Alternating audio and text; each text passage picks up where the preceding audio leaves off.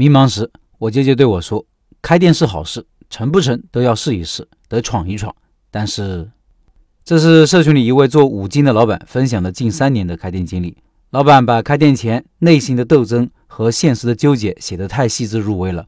文章很长，我分两次共享出来。这是前半段，主要是讲选址的过程。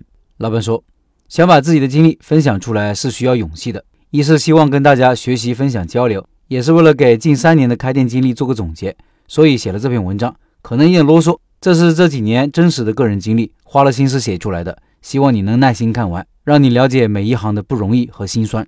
二零一九年二月份，刚从过年的喜庆气氛中走过来的我，不时地惆怅起来。小孩马上就三周岁了，下半年要上学了，是在农村上还是在县里？谁来带小孩？是该开店还是打工？如果开店万一不成怎么办？有退路吗？现在不开继续打工，我年前学的维修焊机和电动工具花的钱怎么办？会不会让人看不起？如果开了店只能解决房租和温饱，那我小孩、老婆花钱要从哪里来？这些问题已经思考了很久，早有打算。可是迟迟不敢下定决心。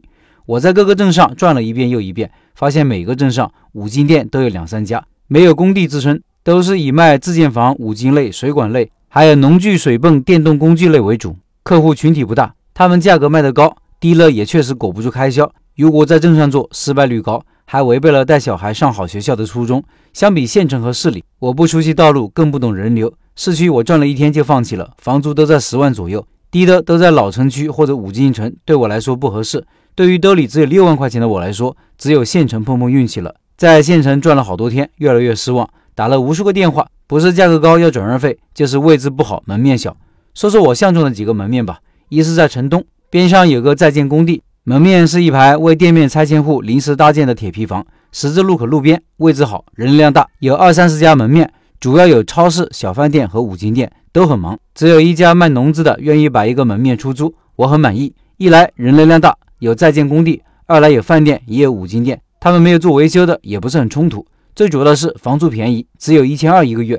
卖农资的老板是个实在人，他说他亲戚的女婿开的，做卤菜的，干了三个月不到就不想干了，主要是他在南方学的，那边口味偏甜，不知道老人家不喜欢吃甜的。我也呵呵了。二房东来了，他说可以转给我，但是五千的转让费。房东说。我租给你可没有要转让费呀，你凭哪点要转让费？他说我这几个月不能白干呀，我接了水管，还收拾了房子，你是向着外人还是向着我？我想想也好笑，就跟他交涉说愿意付两千给他。他说少一分也不行。我留下电话就说我考虑下就走了。连续两个晚上蹲点和思考，让我觉得不能跟他斗气，就给他打电话说同意。让我失望的是，他告诉我店铺被做隔拉条的接手了。带着失望，我又得重新找了。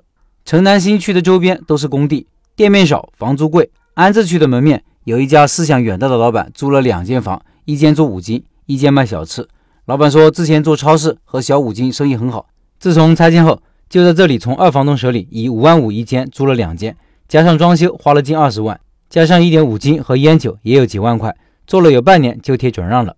大房东是政府，二房东拍租的房子赚点差价转给他，不想做，说是请了个厨师和阿姨，自己老婆端饭和收银。五金店是他在打理，卖点小五金和烟酒，甚至还有酱油。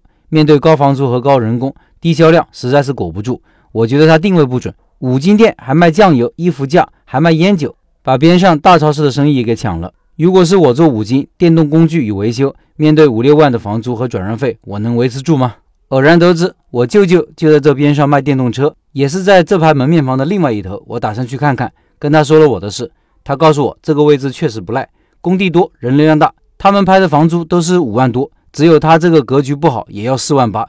他告诉我开店是好事，不管成不成都要试一试，也得闯一闯。我跟他说了我的计划，他说也是可以的。但是你有没有想过，万一不挣钱怎么办？现在好多店都是在死亡线上挣扎，大部分店铺还不如打工的。听到这句，我也沉默了。他说，如果你想干，就要想到退路。他说，如果不行，就让侄媳妇，也就是我老婆看店带孩子。让我就去打工干活。我说他外出进厂了，小孩让他姥姥带了，实在不行就让他回来带孩子。我去工地干活。没想到生活的残酷让这变成了现实。